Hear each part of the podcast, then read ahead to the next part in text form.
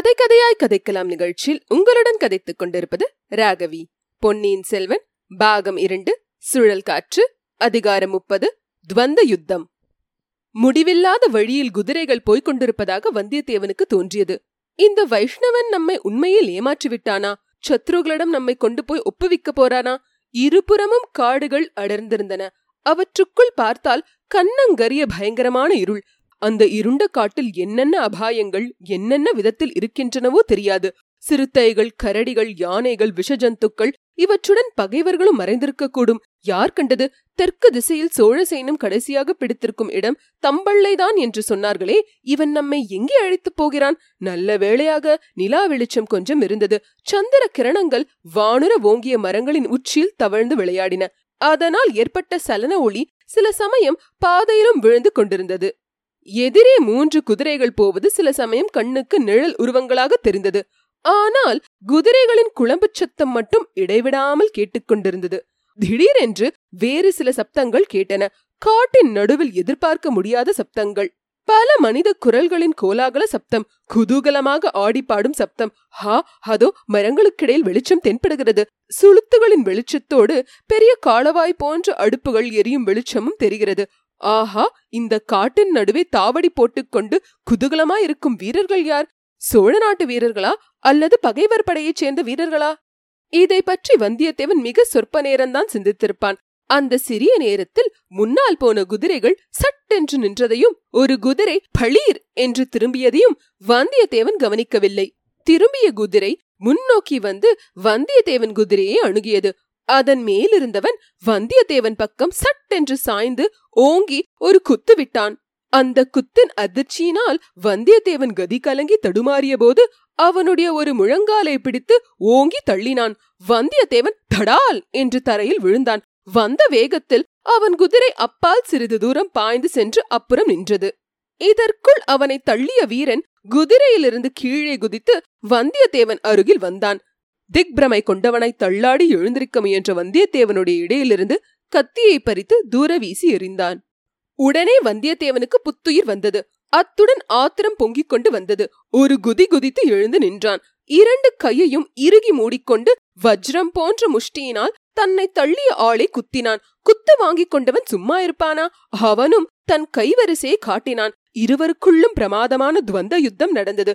கடோத்கஜனும் இடும்பனும் சண்டை போடுவது போல் போட்டார்கள். வேடன் வேடன் தரித்த சிவபெருமானும் அர்ஜுனனும் கட்டி புரண்டதை போல் புரண்டார்கள். திக் கஜங்களின் இரண்டு இடம் பெயர்ந்து ஒன்றோடொன்று மோதிக்கொள்வது போல் அவர்கள் மோதிக்கொண்டார்கள் வந்தியத்தேவனுடன் வந்த ஆழ்வார்க்கடியானும் அவர்களுக்கு முன்னால் வந்த வீரர்களும் விலகி நின்று ஆச்சரியத்துடன் பார்த்து கொண்டு நின்றார்கள். மரக்கிளையின் அசைவினால் அடிக்கடி சலித்த நிலா வெளிச்சத்தில் அவர்கள் அந்த அதிசயமான சண்டையை கண்கொட்டாமல் பார்த்து கொண்டிருந்தார்கள். சீக்கிரத்தில் காலடி சத்தங்கள் கேட்டன. கையில் கொளுத்துப்பட்ட சுளுத்துகளுடன் வீரர்கள் சிலர் மரக்கிளைகளை விலக்கிக் கொண்டு அவ்விடத்திற்கு வந்தார்கள். அப்படி வந்தவர்களும் அதிசயத்துடன் அந்த துவந்த யுத்தத்தை பார்த்து கொண்டு நிற்கலானார்கள். சிறிது நேரத்திற்கெல்லாம் சுற்றிலும் ஒரு பெரிய கூட்டம் கூடிவிட்டது. கடைசியாக வந்தியத்தேவன் கீழே தள்ளப்பட்டான். அவனை தள்ளிய வீரன் அவன் மார்பின் மேல் ஏறி உட்கார்ந்து கொண்டு இடையில் சுற்றியிருந்த துணிச்சுருளை அவிழ்த்தான். அதற்குள் இருந்த ஓலையை கைப்பற்றினான். அதை தடுப்பதற்கு வந்தியத்தேவன் ஆன மட்டும் முயன்றும் அவன் முயற்சி பலிக்கவில்லை. ஓலை அவ்வீரனுடைய கையில் சிக்கியதும் துள்ளி பாய்ந்து சுற்றிலும் நின்றவர்கள் பிடித்திருந்த சுழுந்த வெளிச்சத்தண்டை சென்றான்.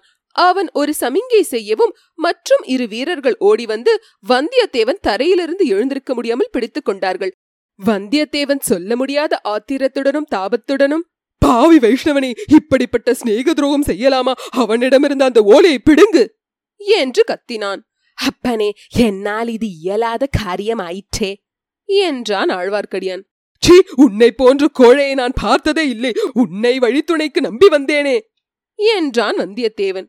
ஆழ்வார்க்கடியான் குதிரையிலிருந்து சாவதானமாக இறங்கி வந்தியத்தேவன் அருகில் சென்று அவன் செவியில் அட அஷடே ஓலை நீ யாருக்கு கொடுக்க வந்தாயோ அவரிடம்தான் போயிருக்கிறது. ஏன் வீணாக புலம்புகிறாய்? என்றான். சுளுந்து வெளிச்சத்தில் ஓலையை படித்துக் கொண்டிருந்த வீரனுடைய முகத்தை மற்ற வீரர்கள் பார்த்து விட்டார்கள். உடனே ஒரு மகத்தான குதூகல ஆரவாரம் அவர்களிடமிருந்து எழுந்தது. பொன்னியின் செல்வர் வாழ்க வாழ்க அந்நிய மன்னரின் காலன் வாழ்க எங்கள் இளங்கோ வாழ்க சோழக்குல தோன்றல் வாழ்க.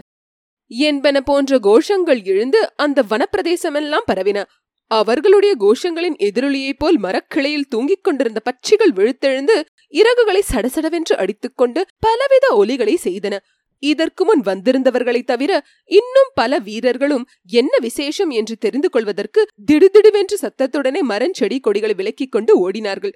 கூட்டம் பெருகுவதைக் கண்ட வீரன் சுற்றிலும் ஒருமுறை திரும்பி பார்த்து நீங்கள் அனைவரும் பாசறைக்குச் செல்லுங்கள். விருந்துக்கு வேண்டிய ஏற்பாடு செய்யுங்கள். சற்று நேரத்துக்குள் நான் வந்து விடுகிறேன் என்று சொல்லவே அவர்கள் எல்லோரும் ஒரு மனிதனைப் போல் விரைந்து அவ்விடம் விட்டு போய்விட்டார்கள். நன்றாக குத்தும் அடியும் பட்ட வந்தியத்தேவன் தரையில் உட்கார்ந்தபடி இதையெல்லாம் பார்த்துக் கொண்டிருந்தான். உடம்பில் அடிபட்ட வலியெல்லாம் மறந்துவிடும்படியான அதிசய கடலில் அவன் மூழ்கியிருந்தான். ஆஹா இவர்தானா இளவரசர் அருள்மொழிவர்மர்? இவர் கையிலேதான் எவ்வளவு வலிவு? என்ன விரைவு? குட்டுப்பட்டாலும் மோதிர கையால் குட்டுப்பட வேண்டும் என்பார்களே. குத்துப்பட்டால் இவர் கையினால் அல்லவா குத்துப்பட வேண்டும்? இவரிடம் அர்ஜுனனுடைய அழகும் கம்பீரமும் இருக்கின்றன. பீமசேனனுடைய தேகபலம் இருக்கிறது. நாடு நகரமெல்லாம் இவரை போற்றி புகழ்வதில் ஆச்சரியம் ஒன்றுமில்லைதான். என்று எண்ணமிட்டுக் கொண்டிருந்தான்.